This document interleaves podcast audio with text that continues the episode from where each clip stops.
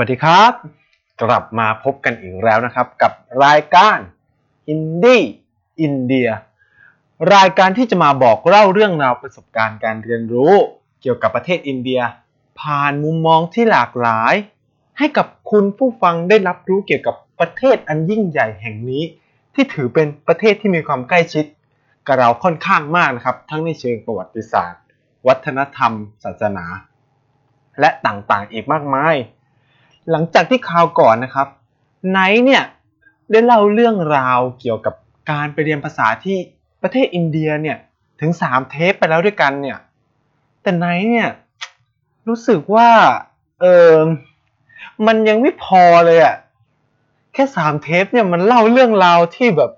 มหาศาลที่ไนท์มีในหัวในความทรงจำในช่วงที่มาเรียนอินเดียถึงแม้จะผ่านไปสามปีมาแล้วก็ตามเนี่ย มันยังไม่พออะ โดยเฉพาะเรื่องที่ไนท์ไปเที่ยวระหว่างที่อยู่ในบังกาลอร์แล้วก็ใช้ชีวิตอยู่ที่นั่นเนี่ย มันมีหลายเรื่องที่มันตกหล่นไป ที่ไนท์ยังไม่ได้เล่าให้คุณผู้ฟังได้ฟังเลย มันก็จะรู้สึกว่า เอ๊ะ เราเอาเปรียบคุณผู้ฟังไว้หรือเปล่า เราเล่าไม่ครบ เราหาแอบหายไปหลายๆ เรื่องที่มันก็สำคัญน่ะ คุณผู้ฟังคงแบบ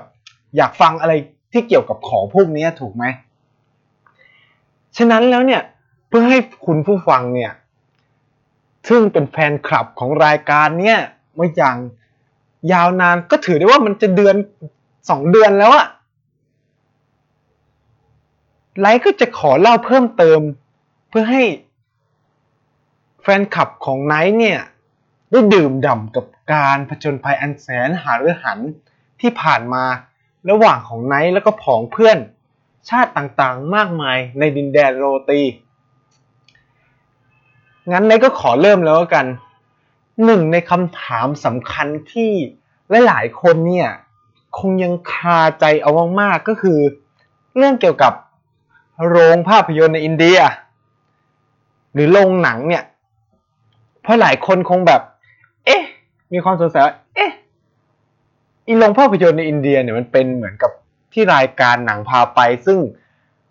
มันทำให้ใครหลาย ๆ คนเนี่ยหรือคนไทยหลาย ๆ คนเนี่ย รู้จักประเทศอินเดียมากขึ้นเนาะอีรายการเนี่ยมันจะมันโชว์ภาพเกี่ยวกับโรงภาพยนตร์อยู่ช่วงหนึ่งในเทปเทปหนึ่งนะครับ ที่เกี่ยวกับว่าเออคนอินเดียเนี่ยมีวิสัยการดูภาพยนตร์ที่ไม่เหมือนบ้านเรา กล่าวคือถ้าเขามีความรู้สึกร่วมมากๆเนี่ยเขาจะลุกขึ้น เต้น ลุกขึ้นแหกปากโวยวาย มีการเชียร์อัพโดยเฉพาะในฉากต่อสู้กันมากมายอีเรื่องพวกนี้มันจริงมากน้อยแค่ไหนนะครับสำหรับประสบการณ์ที่ไนผ่านมาไนพบว่ามันมีความจริงบางส่วนนะครับ แต่ไม่ถึงกับในที่หนังพาไปเอามาโชว์ แต่หนังพาไปไปดูเองมันก็ไม่ได้มีการแสดงงั้นถูกไหมครับ แต่ว่าสิ่งที่เขาเอามาโชว์ก็คือเป็นคลิป ช่วงต่างๆ นานามากมายอะไรเงี้ยแต่ตอนที่นายไปดูอะมันมีการใช้เสียงเออาไวจริง แต่ว่าไม่ได้มากมายขนาดนั้นถึงกับลุกขึ้นมา เช่นแบบมันมีฉากฉากต่อสู้ที่แบบเอ่อตอนนั้นไนท์ไปดูสไปเดอร์แมนเนาะมันมีฉากต่อสู้ระหว่างสไปเดอร์แมนกับศัตรูเนี่ยด้วยความที่คนอินเดียมันอินมากไงก็แบบ เอ้ย เอ้ย เอ้ยอะไรเงี้ยมีการใส่ซาวเข้าไปเพิ่มเติมในการต่อสู้ของสไปเดอร์แมนกับศัตรูซึ่งเราก็แบบ เฮ้ยคือถ้าโดยคอนเซปต์อะหรือโดยหลักความคิดหรืออะไรต่างๆ นานาเกี่ยวกับบ้านเราอะโรงภาพยนตร์เป็นสิ่งที่ควรจะเงียบไหมแค่เรารับโทรศัพท์เนี่ยมันก็ถือว่าเป็นแบบอะไรที่แปลกมากมายแล้วแต่สำหรับอินเดียไม่ใช่เลยจ้า แตกต่างกันอย่างสิ้นเชิง สามารถทำเสียงได้ทุกอย่าง แล้วแต่ใจคุณจะ อยากจะทำเลยก็ว่าได้ ฉะนั้นแล้วโรงภาพยนตร์อินเดียมันก็มีสีสันในเรื่องนี้ อีกอย่างหนึ่งที่ได้รู้สึกเป็น culture shock ของการไปดูภาพยนตร์ที่อินเดียเลยก็ว่าได้นะ ก็คือ อินเดียเนี่ย อนุญาตให้เอาอาหารเข้าไปทานโรงภาพยนตร์ได้ คือบ้านเราเนี่ยสุดๆมันก็แค่ป๊อปคอร์นน้ำดื่มแล้วก็ขนมไง แต่อินเดียเนี่ย เอาข้าวเบียร์นี่เข้าไปกิน เอาแฮมเบอร์เกอร์ เอาอะไรเข้าไปกินได้หมดเลย ซึ่งโรงภาพยนตร์เนี่ยขายเองด้วยนะ มันจะมีแบบเป็นถาดใหญ่ๆ ยกเข้าไปกินในนั้นเลย ซึ่งแบบเป็นบล็อกใส่อาหาร ใส่แก้วน้ำมีป๊อปคอร์นมีอะไร ก็นั่งกินก็ได้เต็มที่เลย แล้วก็มันก็กระจัดกระจายมากมาย กินก็ตลบอบอวนเอ่อลองคิดสภาพเอ่อ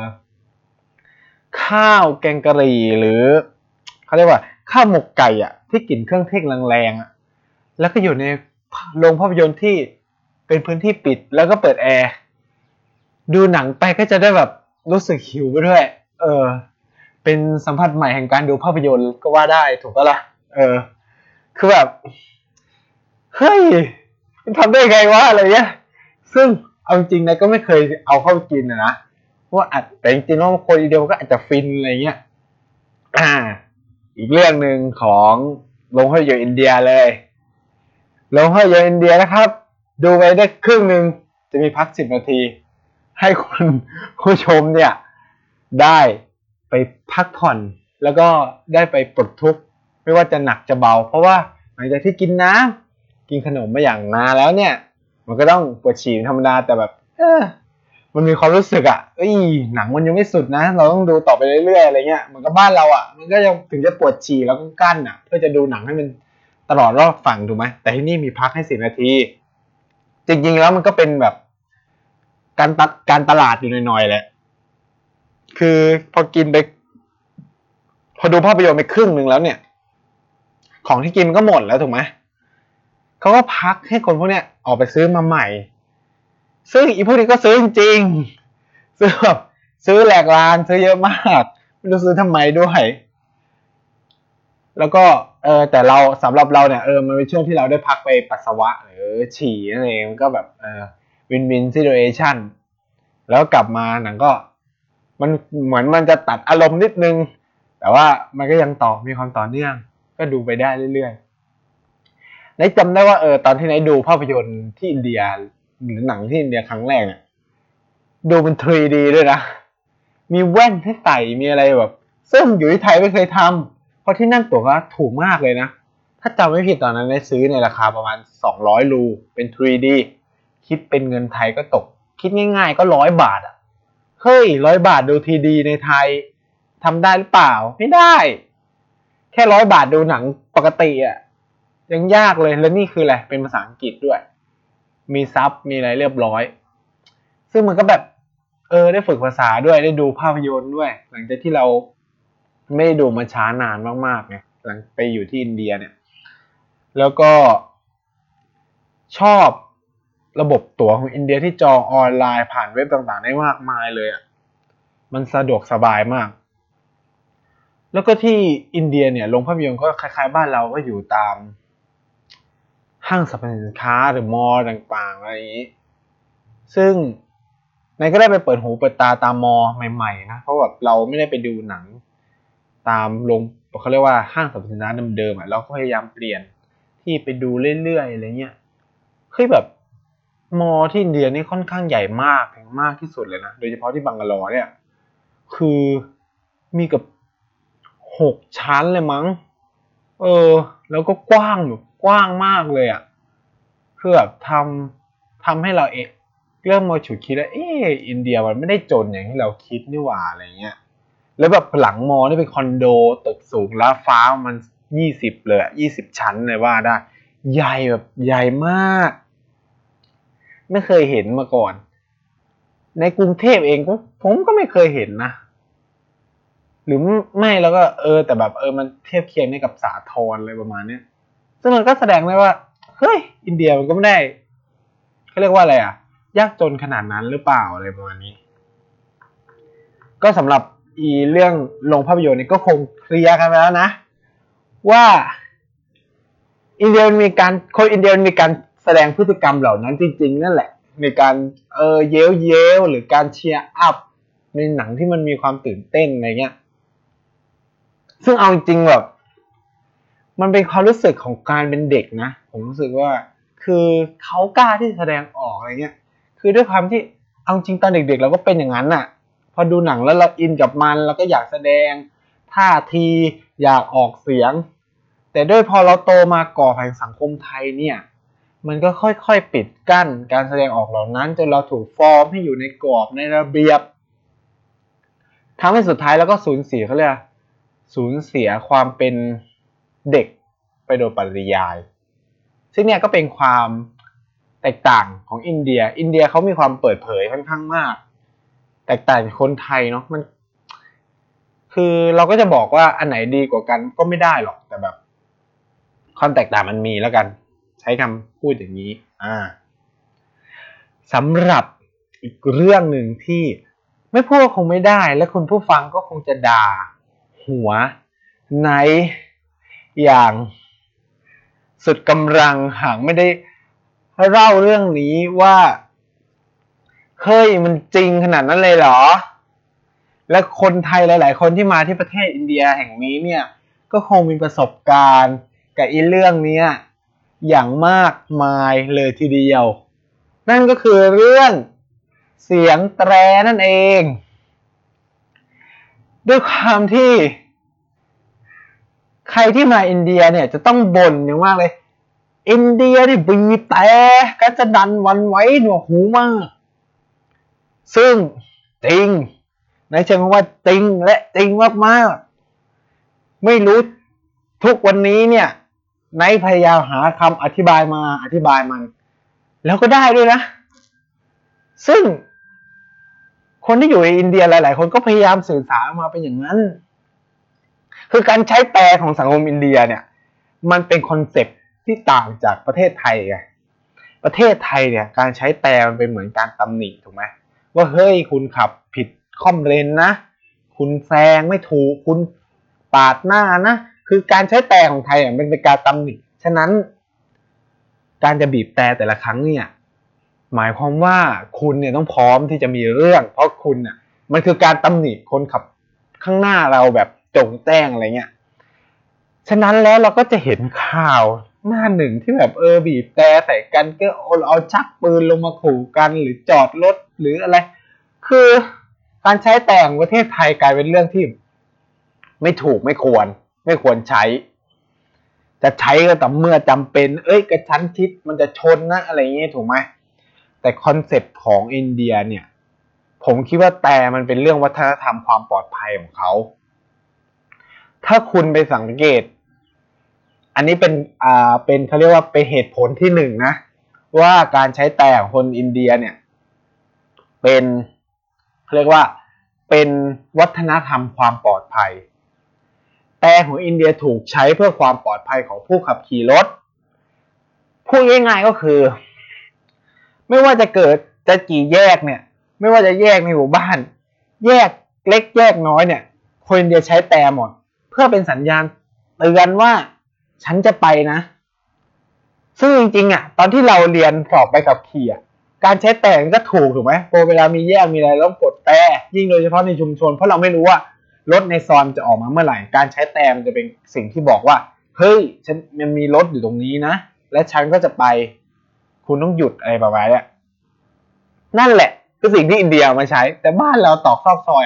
จะเห็นว่าเราอะมีอุบัติเหตุบ่อยครั้งเพราะเอาจริง ๆ แล้วอะเราไม่ค่อยใช้เสียงแต่ คือจะบอกว่า เอ้ยมึงก็ต้องหยุดดูสิอะไรเงี้ยแต่ทุกคนมันคิดอย่างนั้นไม่ได้ ทุกคนถ้าถ้าทุกคนมันคิดอย่างนั้นนะอุบัติเหตุก็เกิดขึ้นแน่ๆเลยแน่ๆนอนๆอยู่แล้วไงเพราะว่าทุกคนก็จะคิดว่า เอ้ย ทุกคนมันต้องหยุดแล้วไป นั่นไงพอคิดงั้นปุ๊บมันไม่หยุดไงมันไปกันหมดเลย มันก็ชนกันไม่ว่าจะตอกซอกซอยเล็ก ทำให้อุบัติเหตุในบ้านเราเนี่ยกันบนท้องถนนมันสูงมาก แต่อินเดียเนี่ยมันใช้แต่ให้เปิดประโยชน์ไง มันกดมันบีบหมดเลยทำให้แบบ เอาจริงถึงถึงรถในอินเดียจะเยอะมากเลยนะหรือท้องถนนจะหนาแน่น และอย่างที่ผมเคยเล่าไปแล้วว่าคนอินเดียมันขับรถเหี้ยมมาก เหี้ยมแบบเหี้ยมสุดๆอะขับปาดไปปาดมาเลย แต่อุบัติเหตุน้อยมาก หรือเกิดอุบัติเหตุก็ไม่ถึงกับเสียชีวิต ก็เพราะว่าวัฒนธรรมความปลอดภัยของเขาเนี่ยมีค่อนข้างสูงมาก มีการใช้แต่อย่างถูกหลักถูกเกณฑ์ อันนี้คือหนึ่งเหตุผล อีเหตุผลที่สองก็คืออย่างที่ใครหลายคนคงประสบเนี่ย หรืออะผมจะเล่าประสบการณ์ที่มันคงจะต่างกับบ้านเรามากเลย คือสมมติเราจอดรถติดไฟแดงอยู่นะจอดรถติดไฟแดงอยู่พอไฟเขียว ถ้ารถคันหน้ามันไม่ไปนานๆ เราถึงจะบีบแตรถูกไหมให้เตือนว่าเอ้ยไฟเขียวแล้วนะ คุณต้องไปเลยวะแต่คอนเซปต์อินเดียไม่ใช่อย่างนั้นจ้าคอนเซปต์อินเดียคือไฟแดงอยู่ใช่ไหมรถติดอยู่ พอไฟเขียวปุ๊บแบบปุ๊บเลยนะเสียงก็จะระงมสนั่นวันไหวเลย เพราะคนอินเดียจะไม่ทนนะจ๊ะฉันจะไม่ทน มึงมีหน้าที่ว่าเขียวมึงต้องไป แต่หน้าที่ของคนที่อยู่ข้างหลังคือ กูมีหน้าที่ต้องบีบแต่เพื่อบอกให้มึงรู้ว่าเขียวแล้วนะโว้ยมึงต้องไปแล้วโว้ยซึ่งถึงแม้รถเนี่ย จะอยู่ต่อถึงไปถึงคันที่สิบก็ตาม ถ้ามันเห็นไฟเขียว มันก็กดแตร ซึ่งการใช้แต่ของอินเดียในลักษณะที่สองคือ เป็นการบอกว่าคุณเนี่ยมีหน้าที่ต้องปฏิบัติตาม นอมหรือค่านิยมในการขับรถของที่นี่นะ คนอินเดียเนี่ยมีลักษณะพิเศษอย่างหนึ่งคือ ขับรถโดยใช้หูมากกว่าขับรถ โดยใช้สัญญาณไฟหรืออะไรทั้งสิ้น คนเดียเนี่ยขับรถเนี่ย เวลาจะเลี้ยวจะอะไรเนี่ย น้อยครั้งมากเลยที่ไนท์จะเกิดเห็นมันบีเออเขาเรียกว่า ตบไฟ ทำให้เราเนี่ยเสียวมากๆไงเวลานั่งอะเฮ้ยอย่าเลี้ยวมาปุ๊บอีกคันหลังก็มีไอ้นี่บีบแต่ปิ้นบอกว่า เอ๊ะ มันมีรถชั้นอยู่ตรงนี้นะคุณไม่ใช่ง่ายๆนะที่คุณจะมาแซงอะไรอย่างนี้อะไรเงี้ยแต่ว่ามันก็แซงมาแล้วแหละ แต่แค่บีบแต่บอกว่า เออ กูเนี่ย ขับรถอยู่ตรงนี้นะ หรือถ้าคนขับเนี่ยเห็นท่าแล้วว่าอีรถคันนี้จะแซงมาก แต่กูไม่ยอมไงกูไม่ให้ไป กูจะบีบแต่ปีน ตลอดทาง เพื่อบอกว่ามึงแซงไม่ได้นะ เพราะกูจะไปรอกูไปก่อน นี่คือการใช้สัญญาณแตรของอินเดีย ในลักษณะที่สองว่าเป็นการบอกว่าเป็นการบอกทาง เป็นการบอกคนขับรถของกันและกัน ฉะนั้นแล้วการใช้แต่ของอินเดียมีความหมายมากๆการแต่สั้นเพื่อจะขอทางเลี้ยว การกดแต่ยาวมากๆ เพื่อบอกว่าเฮ้ย จะชนแล้วโว้ยอะไรอย่างนี้สำหรับเหตุผลที่คนอินเดียต้องใช้แต่ในลักษณะที่สามคือ คนเดินถนนของอินเดียไม่ได้ใช้ตา แต่ใช้หูพูดง่ายๆคือ ถ้าบ้านเราเนี่ยจะข้ามถนนอะมันใช้ตาดูใช่ไหมว่า เออ รถมาไหมอะไรเงี้ย ซึ่งมันดีถูกต้องไหม ซึ่ง มันได้ประโยชน์ของกันและกันทั้งสองฝ่ายเออ คนขับรถ ไม่มีความเสี่ยง คนเดินถนนไม่มีความเสี่ยง แต่อีกคนอินเดียเนี่ยมันไม่สนอะไรทั้งสิ้น พูดง่ายๆคือ กูจะข้ามอะทำไม ถ้ามึงไม่บีบแต่กูก็ข้ามได้ เออ มันอย่างนี้ หน้าที่ของคนขับรถคือ ถ้าไม่ให้ข้ามต้องบีบแต่เพื่อเตือนคนที่เดินถนนว่า เฮ้ยคุณน่ะเดินไม่ได้นะ ฉันเนี่ยขอไปก่อนแล้วคุณค่อยข้ามอะไรอย่างนี้ แต่ทั้งนี้ทั้งนั้นไนท์ไม่ขอเล็กคอมเมนต์หรือให้คำแนะนำว่ามาอยู่อินเดียจะเดินค่าเทอมสุ่มสี่สุ่มห้านะ ขอให้เอาวัฒนธรรมของประเทศไทยเนี่ยมาใช้ เพราะเราเนี่ยยังไม่ professional แบบคนอินเดียคนอินเดียมันรู้ได้ไงว่ารถคันไหนมันให้ไปรถคันไหนมันไม่ให้ไป หรือ คุณต้องมาอยู่สักระยะหนึ่งเนี่ยอะอย่างไนท์เนี่ยมาอยู่หลายปีแล้ว ก็ยังก็หลายครั้งก็ เออ ใช้ได้นะ แต่หลายครั้งก็ยังต้องแบบยอมอะดูดูรถก่อนอะไรเงี้ย มันมีคลิปวิดีโอของฝรั่งไงที่ล้อเลียนอะคือคือถ้ามีใครเคยดูนะที่แบบล้อเลียนว่าเฮ้ยแบบรถของอินเดียมันวิ่งตลอดตลอดตลอดใช่ไหมจะมีวิธีข้ามยังไงคนอินเดียมันเดินข้ามไปเลย แล้วก็เอามือบังเฉยซึ่งพอไอ้คนฝรั่งทำมันก็โดนชน ซึ่งมันมีความเป็นไปได้ที่จะเป็นอย่างนั้น เพราะเราไม่ยังไม่เข้าใจ culture หรือวัฒนธรรมที่แท้จริงของการขับรถของคนอินเดียเลย มันไม่สามารถทำอย่างนั้นได้ ฉะนั้นแล้วการใช้ตาของเรายังมีประโยชน์ การและการฟังก็มีความสำคัญด้วย ต้องหูและตาต้องผสานกันในการเขาเรียกว่าใช้ชีวิตในสังคมวัฒนธรรมอินเดีย หูและตาโคตร ใช่ว่าโคตรมีความสำคัญเลย หูต้องไวตาต้องไว เพราะถ้าไม่ไวโดนโกงด้วย เพราะอินเดียเนี่ย มันมีทริคในการสลับแบงค์เนี่ยเก่งมากเลยปุ๊บปั๊บปุ๊บปั๊บงงเรางง ถ้าเรางงปุ๊บจบลดไปแล้ว เอ๊ะอ้าวฉันโดนโกงไปแล้วอะไรเงี้ยฉะนั้นแล้วนี่ก็เป็นคำแนะนำอย่างหนึ่งว่า เออมาอยู่อินเดียเนี่ยก็ต้องปรงซะเพราะว่ามัน มีเสียงแต่ตลอดเวลาจริงๆ ถึงแม้ว่าอย่างหลาย ๆ เมืองเนี่ยเริ่มออกกฎแล้ว ว่าให้ลดการใช้แต่ลง แต่อย่างที่บอกอะมันเป็นวัฒนธรรมอะมันไม่ได้เลิกได้ในวันสองวันมันใช้เวลาเป็นปีๆกว่าที่จะเลิกของพวกนี้ได้เนี่ย มันไม่ใช่เรื่องง่าย ๆ ฉะนั้นแล้วมาอินเดียเนี่ย ถ้าใครไม่ได้ริบลดการฟังเสียงแต่เนี่ยไนซ์เนี่ยขอบอกเลยว่า คุณยังมาไม่ถึงประเทศอินเดีย แน่นอน มันเป็นความยูนิคที่หรือมันเป็นเอกลักษณ์พิเศษเนี่ยที่ที่ใด ๆ ในโลกมันก็ไม่มีและเราต้องมาผ่านประสบการณ์ชีวิตที่นี่ และอีกอย่างนึงก็คือสำหรับอันนี้เอออาจจะพูดไว้สำหรับนักลงทุนชาวไทยหรือใครเนี่ยที่อยากจะมาสร้างฐานผลิตรถยนต์ในประเทศอินเดียเนี่ย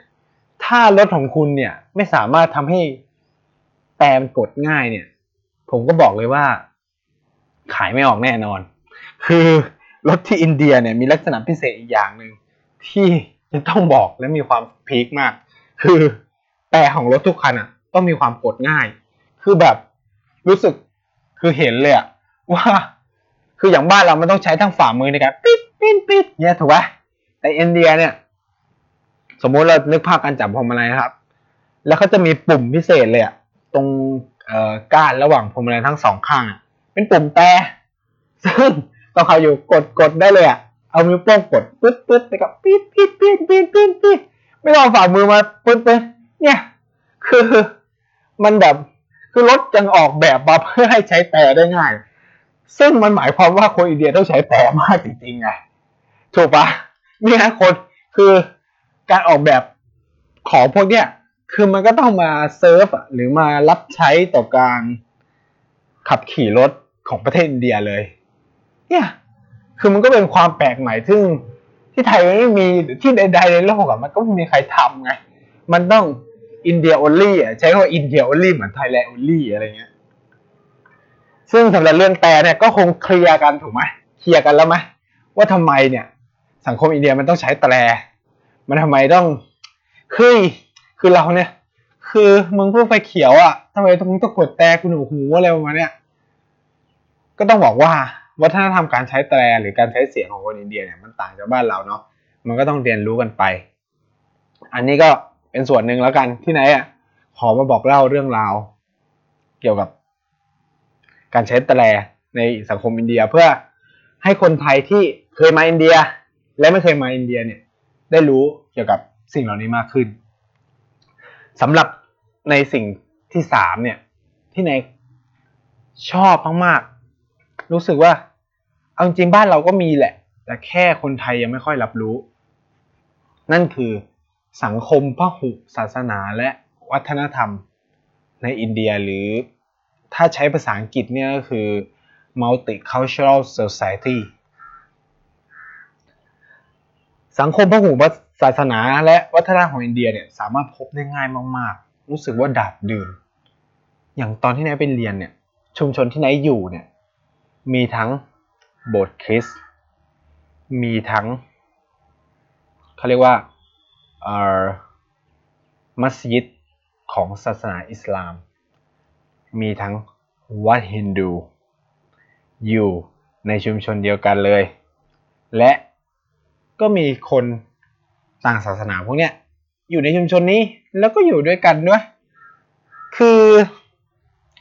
สิ่งที่พยายามจะบอกคือว่า ทุกศาสนาเนี่ย มันสอนให้คนทุกคนเนี่ย มันเป็นคนดีถูกไหมไม่ว่าคุณจะอยู่ศาสนาอะไรเนี่ย มันไม่ได้หมายความว่าคุณจะอยู่ร่วมกันไม่ได้ อันเนี้ยในต้องการจะบอกไปถึงคนไทยหลาย ๆ คนที่เขาเรียกว่าเป็น extremely หรือ มีความเขาเรียกว่าบ้าคลั่งทางศาสนาที่ค่อนข้างสูงเลยเฉพาะพุทธิซึมอะไรทั้งหลายของคุณเนี่ย คือสิ่งที่คุณกำลังทำลายมันคือคุณเองเนี่ยกำลังทำลายความเป็นพุทธมากๆเลยนะ ยิ่งคุณมีความเอ็กซ์ตรีมมากเท่าไหร่เนี่ย ให้รู้ไว้เลยว่า คุณกำลังทำลายศาสนาของคุณเอง ถ้าเราย้อนไปเนาะในสมัยพุทธกาลเนี่ย สิ่งหนึ่งที่พระพุทธเจ้าเคยทำก็คือการบำเพ็ญทุกขกิริยา นั่นคือสิ่งที่พระพุทธเจ้าเรียกว่า การกระทำที่มันตึงเกินไป ตึงมากเกินไป ถ้าปฏิบัติหย่อนเกินไปก็ไม่ดี ตึงมากเกินไปพระพุทธเจ้าก็บอกแล้ว วันหนึ่งมันก็จะขาด ซึ่งทุกวันเนี่ยปัญหาในสังคมระหว่างพุทธกับอิสลามไทยเนี่ย ซึ่งผมเห็นแล้วว่า ผมรู้สึกว่า เฮ้ย คนพูดหลาย ๆ คนเนี่ยเริ่มเขาเรียกว่าเริ่มบ้าคลั่ง โดยใช้แบบการใช้กระแสพูดมาปลุกระดมว่าเออเนี่ยการ arising หรือการเติบโตของอิสลามเนี่ยจะสร้างปัญหาให้กับสังคมพุทธจริง ๆ แล้วมันไม่ใช่นะครับ จริง ๆ แล้วคนพุทธเองนั่นแหละ ที่กำลังสร้างปัญหาให้กับคนพุทธ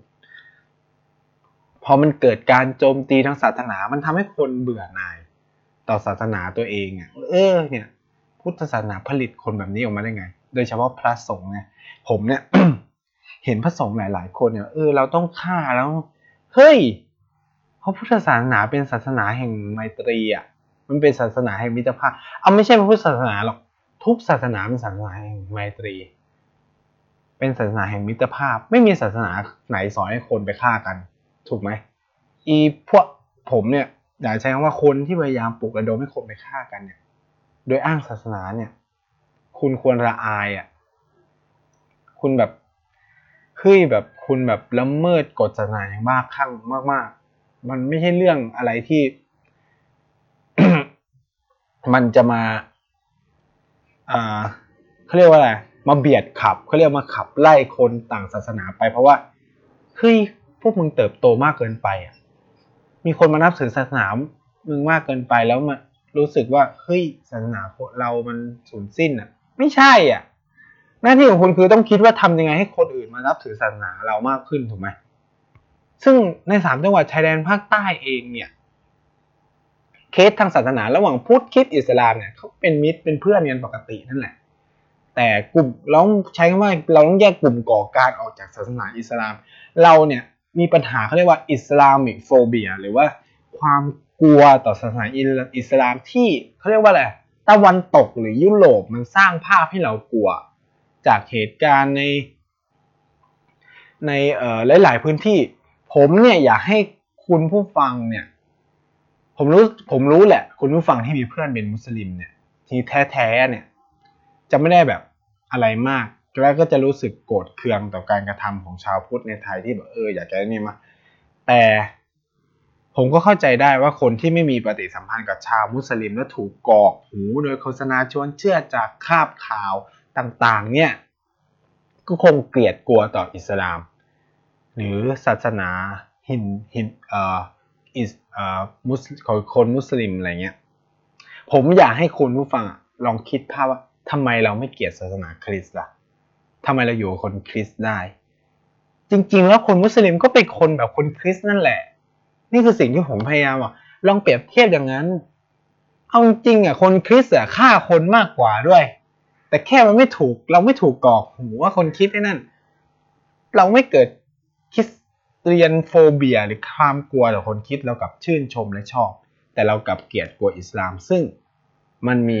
ลักษณะวัฒนธรรมมาเดียวกัน ตอนตอนแรกผมอะก็กลัวกันนะแต่ด้วยความที่ผมไปอยู่เนี่ย อินเดียซึ่งมันเป็นสังคมพหุศาสนา มันต่างจากไทยไงที่แบบเออหลาย ๆ สังคมเป็นพุทธล้วนอะไรเงี้ย ในกรุงเทพจะมีย่านกุลีจีนเนี่ยที่มันแบบรวมเขาเรียกว่ารวมทุกศาสนาอยู่ด้วยกันเลย ทั้งพุทธคริสต์อิสลามฮินดูอยู่ในชุมชนเดียวกันได้ คือจริงๆคนไทยหรือรัฐไทยเนี่ยควรเอาคนไปดูงานที่นั่นว่าเขาอยู่กันยังไง โดยที่มันไม่มีปัญหาเนี่ย ไม่ใช่แบบสร้างความกลัวสร้างการตอกย้ำคือผมเข้าใจว่าสำนักข่าวเนี่ยถูกต้องและนำเสนอข่าวว่ากลุ่มก่อการร้ายเพิ่งมีสองปีโดยไม่ใช้คำว่าอิสลามมุสลิม เพราะว่าคนมุสลิมจริงๆเขาจะไม่ทำอะไรพวกนี้อยู่แล้ว มันต้องแยกขาดระหว่างกลุ่มก่อการกับมุสลิม พอมาเล่าอะย้อนมาเรื่องเกี่ยวกับสังคมพหุศาสนาและวัฒนธรรมเนี่ย ซึ่งจริงแล้วสังคมไทยเป็นอย่างนั้น เราไม่ควรกีดกัน เขาเรียกว่าอะไรอะ เพื่อนบ้านหรืออะไรเงี้ย คือคุณต้องยอมรับว่าคนไทยมันไม่มีอยู่จริง ใครเป็นคนไทยบ้าง ไม่มีคำอธิบายว่าคนไทยคืออะไรด้วยซ้ำพอย้อนไปเฮียโอ้ยขอโทษครับ เฮ้ย นี่กูลูกเจ๊กเฮ้ย ลูกลาว เฮ้ย คนล้านนาคนเหนือ มันไม่มีคนไทย เฮ้ย คนใต้ คนมุสลิม คนเขาเรียกว่าอะไรอะ คนปัตตานีคนอะไรเงี้ย คนมอญไหนอะคนไทย คนไทยคำว่าไทยเนี่ย มันมาจากการมิกซ์ของคนกลุ่มพวกเนี้ยมันผสมภาษาเฮ้ยเราเป็นแขกเราเลยมารวมกัน เราก็เลยเรียกความเป็นไทยมันเจอจึงเกิดจากสังคมพหุศาสนาที่มารวมกันเรียกตัวเองว่าคนไทย เชกเช่นเดียวกับคำว่าอินเดีย ใครคือคนอินเดียไม่มี คนอินเดียไม่มี คนอินเดียประกอบด้วย คน ทมิฬ คนมาลายาลัม คนมหาราษฏระ คนเบงกาลี คนอัสสัมมันหลากหลายเชื้อชาติมาสร้างรวมกันเกิดเป็นคำว่าอินเดีย และก็อยู่ด้วย concept ของคำว่าพหูศาสนาและวัฒนธรรม ฉะนั้นแล้วคนในสังคมอินเดียเนี่ยมันอยู่กันได้ด้วยลิงก์บางอย่างว่าเฮ้ยเรามีความแตกต่างนะ เราเลยมาอยู่ด้วยกันภายใต้ล่มที่เรียกว่าอินเดีย เอ้คุณคุณทมินนะคุณสังคมหนึ่งหนึ่งในอินเดียมันเลยอยู่กันได้ เพราะเรามีคอนเซปต์ที่เรียกว่าไทยเหมือนกัน ผมเข้าใจว่าปัญหาของสามจังหวัดเนี่ย มันเกิดจากว่า คนปัตตานีคนสามจังหวัดเนี่ย ไม่ได้คิดว่า ฉันอยากอยู่ในร่มที่มีคำว่าไทยอะเพราะร่มที่ทำว่าไทยเนี่ย มันสร้างปัญหาให้กับฉัน เช่น มันไม่เอางบมาลงที่ฉัน มันสร้างให้ประเทศ เมืองฉันไม่เจริญ แตกต่างจากกรุงเทพอะมันเปรียบเทียบได้เห็นได้ชัดเนี่ยซึ่งอินเดียก็เป็นอย่างเช่นใน North East State เนี่ยหรือว่าในแคชเมียร์ของอินเดียก็เกิดปัญหานี้ซึ่งคือมันเข้าใจได้เพราะสังคมอะมันไม่ได้ประกอบด้วยคำว่าชาติไทยเดินอย่างเดียวไง มันเกิดด้วยหลาย ๆ คนมันก็ต้องพอความแตกต่างใช่ไหมมันเกิดความแตกต่างมันก็ต้องมีความขัดแย้ง สิ่งที่เราต้องทำคือมันจะทำยังไงให้ความขัดแย้งอะให้คนพวกนี้อยู่ กับเราต่อไปได้หรือว่า มีความสุขกับการอยู่ภายใต้ร่มเดียวกันกับพวกเราไอ้ประมาณนี้นะครับแล้วผมก็ไม่อยากจะพูดเรื่องเกี่ยวกับไทยมาก เรากลับมาเกี่ยวกับสังคมพหุศาสนาในอินเดียแล้วกัน อย่างชุมชนผมเนี่ย มันจะมีความน่าสนใจเช่นวันศุกร์นะครับ วันศุกร์ก็จะเห็นคนมุสลิมเนี่ย ก็จะได้ยินเสียงจากโบสถ์เอ้ยจากมัสยิดของมุสลิมทุกศุกร์ใช่ไหมเพราะคนมุสลิมเนี่ยเขาต้องไปปฏิบัติกิจ วันศุกร์เป็นปกติอะไรเงี้ย อย่างตอนที่นายไปอยู่เนี่ยมันเป็นอพาร์ตเมนต์ของคนมุสลิม แล้วทุกๆวันศุกร์เลยนะเขาจะแจกเขาเหมือนแบบเขาเรียกว่าซะกาตหรืออะไรก็แล้วแต่หรือการทำบุญของเขาเขาก็จะทำข้าวบิรยานีมาแจกทุกห้องที่เป็นห้องเช่าของเขา ซึ่งแบบเออ คือเราก็ชอบอะแล้วพอตกวันเสาร์เนี่ยชมรมฮินดูเนี่ยเขาก็จะมีเขาเรียกว่ากิจวัตรของเขาก็คือแบบการมาร้องรำทำเพลง สวดอ้อนวอนพระเจ้าอะไรของเขาเนี่ยก็จะตีกองเสียงดังบุกอ่าเขาเรียกว่า ก็มีความเสียงดังในระดับหนึ่งแต่ก็ไม่ได้อันนั้นมาก พอวันตกวันอาทิตย์ก็จะเห็นคริสตชนเนี่ย ไปเขาเรียกไปโบสถ์เพื่อปฏิบัติกิจของตัวเอง คือแบบผมรู้สึกมันเป็นความสวยงามนะแบบเฮ้คนคือเราอยากคือเรากลับมาตั้งคำถามกับสังคมไทยว่าเออทำไมคนอินเดียอยู่ด้วยกันได้แบบนี้ มากขนาดนั้น ใช้ว่ามากขนาดนั้น ถึงแม้จะมีความต่างทางเชื้อชาติวัฒนธรรมภาษาเลยก็ว่าได้ แต่เขาก็รักกันดีเป็นพี่เป็นน้องกัน นี่เป็น concept ที่ใครมาอินเดียนะผมให้เลยร้อยเปอร์เซ็นต์ต้องได้เห็นโบสถ์คริสต์อ่าถึงไม่ไม่โบสถ์คริสต์ก็ต้องได้เห็นมัสยิดกับวัดฮินดูอยู่ในละแวกชุมชนเดียวกัน โดยที่มันไม่มีปัญหา ถามว่าอินเดียเนี่ยมีปัญหาอารมณ์แบบสังคมไทยมั่งไหม ก็พอมี แต่ว่าเขาสามารถแอพพลายด้วยกันได้ ด้วยความที่คนมุสลิมในอินเดียเนี่ยก็ค่อนข้างเยอะถูกไหมครับ สิ่งที่จะเห็นได้ชัดเลยหนึ่งเป็นวัฒนธรรมรวมที่ทั้งมุสลิมฮินดูและศาสนาต่างๆเขาถือว่า accept หรือให้ความ respect หรือเคารพต่อกันและกันเนี่ยหนึ่งคือ มันมีกฎหมายที่ห้ามกินเนื้อวัวออกมา ซึ่งคนมุสลิมเองเนี่ยก็เลือกก็จะไม่กินเนื้อวัวเพราะ respect คนฮินดูเพราะฮินดูเห็นว่าวัวเนี่ยมันคือ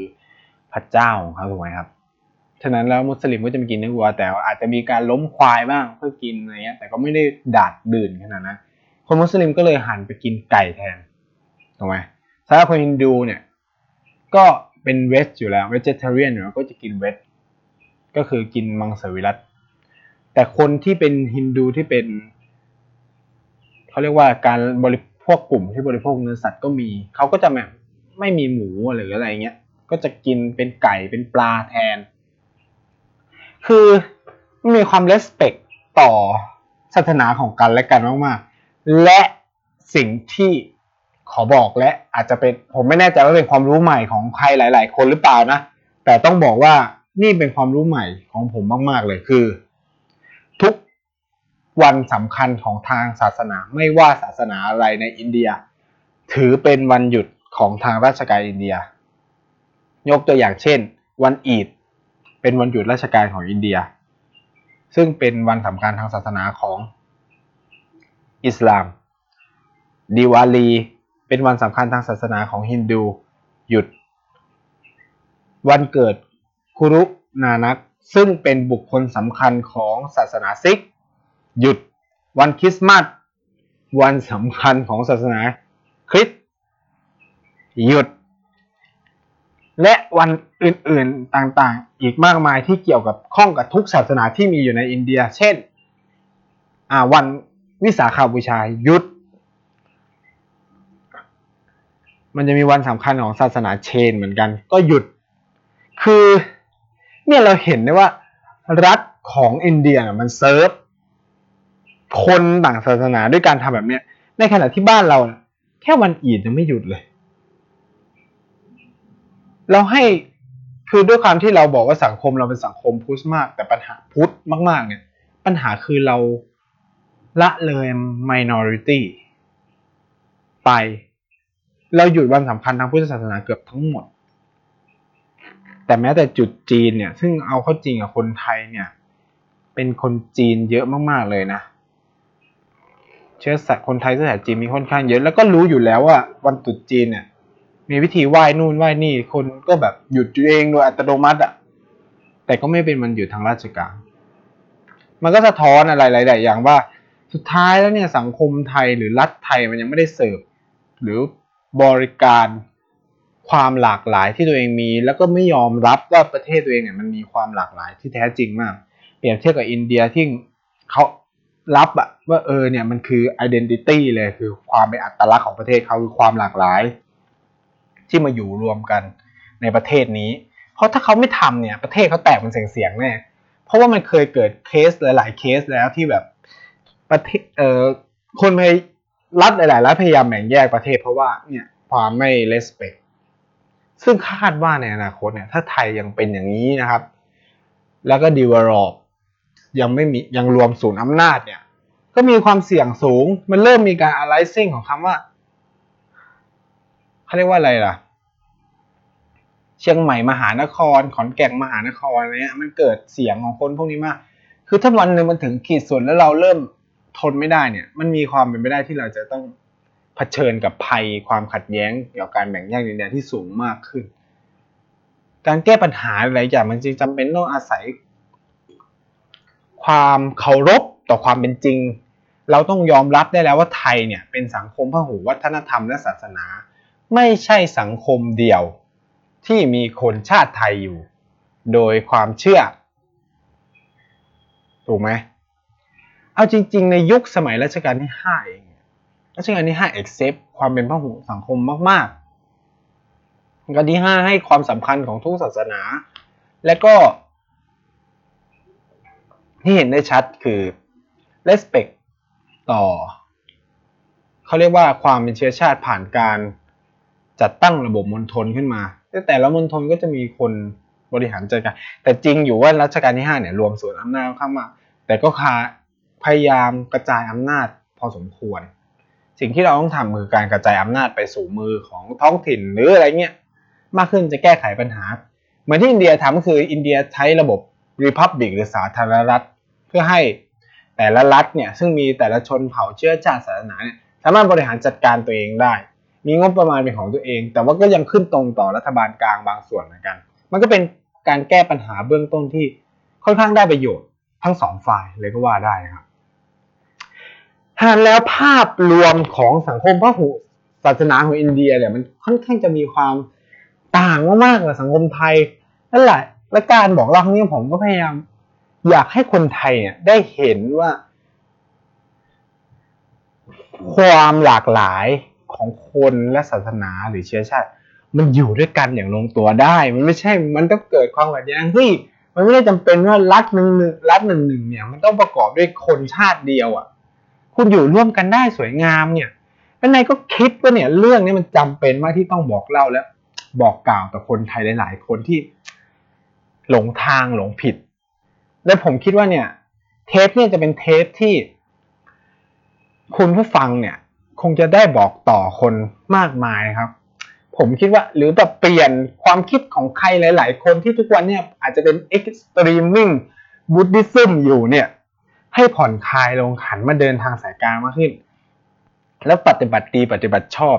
ความคิดของผมเนี่ยผมไม่ได้มองว่าพุทธศาสนาเนี่ยเป็นศาสนาด้วยซ้ำนะผมรู้สึกว่าพุทธเนี่ยเป็นปรัชญาการดำเนินชีวิตเหมือนเต๋าหรือขงจื้อเนี่ยที่คุณต้อง คุณไม่ต้องไปวัดไปศาสนาสถานหรืออะไรอะคุณปฏิบัติในชีวิตประจำวันของตัวเองก็พอแล้วอะไรประมาณนี้สำหรับในเทปเนี่ยนายก็จะจบด้วยเรื่องราวเกี่ยวกับ พหุศาสนาและวัฒนธรรมไว้เพียง เป็นตอนสุดท้าย หลังจากที่เราคุยกันมาแล้ว ทั้งเรื่องโรงภาพยนตร์อินเดีย ทั้งเรื่องเสียงแปลแล้วก็มาปิดท้ายด้วยพหุศาสนา และวัฒนธรรมในสังคมอินเดียเนี่ยคุณผู้ฟังเนี่ยก็คงหรือแฟนคลับทั้งหลายเนี่ยก็คงได้เห็นแล้วว่าภาพกว้างๆของสังคมวัฒนธรรมอินเดียมันค่อนข้างมีความแตกต่างกับสังคมไทย แต่สิ่งที่มันมีความน่าสนใจคือคนอินเดียมีความเปิดเผยมากๆ มีความตรงไปตรงมา ซึ่ง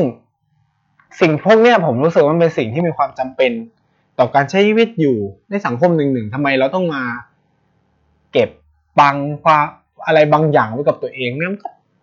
เนี่ยความตรงไปตรงมาของอินเดียมันได้ประโยชน์ แต่สำหรับคนไทยหลาย ๆ อย่างมันก็คงเออไม่โอเค เช่นแบบเออ แม้แต่นายเองก็เริ่มยังไม่ชินนะกับการบีบแตรหรืออะไรอย่างเงี้ยมันไม่ชินจริงคือมันแบบเออมันบางทีคือเราได้เหตุผลแล้วแต่แบบ คือมันก็บีบเกินไปอะไรเงี้ยเราก็ต้องบอกใบหญ้าคำว่าใบหญ้าเนี่ยแปลว่าพี่ชายนะแบบใบหญ้าใบหญ้าแบบไม่คือไม่ต้องบีบก็ได้ เออ แล้วตั้งแต่เทปนี้เป็นต้นไปเนี่ยนายจะให้เขาเรียกว่า เขาเรียกว่าเขาเรียกว่าละกันสอนศัพท์ฮินดีเทปละหนึ่งคำละกันสำหรับวันนี้นะครับ ศัพท์ที่นายจะมาสอนก็คือคำว่าใบหญ้านั่นแหละ ซึ่งจำเป็นมากในการใช้ชีวิตในอินเดียใบหญ้านี่แปลว่าพี่ชายสำหรับใครที่เจอบอยบริการหรืออะไรเงี้ย หรือคนขับรถออโต้คนขับแท็กซี่เนี่ยให้ใช้คำว่าใบหญ้าเขาก็ได้คำว่าพี่ชายคำว่าใบหญ้าหรือพี่ชายในสังคมอินเดีย มันไม่ได้หมายความว่า ใบหญ้าที่แปลว่าพี่ชายจริงมันเป็นการให้เกียรติ บริกรหรือให้เกียรติ คนที่มีอายุ มันไม่จำเป็นต้องมีอายุสูงกว่าแล้วมันเป็นการให้เกียรติ คนผู้ชายเหล่านี้ว่าเออเราถือเขาเป็นเหมือนพี่ชายสำหรับวันนี้นายก็ขอปิดเทปอินดี้อินเดีย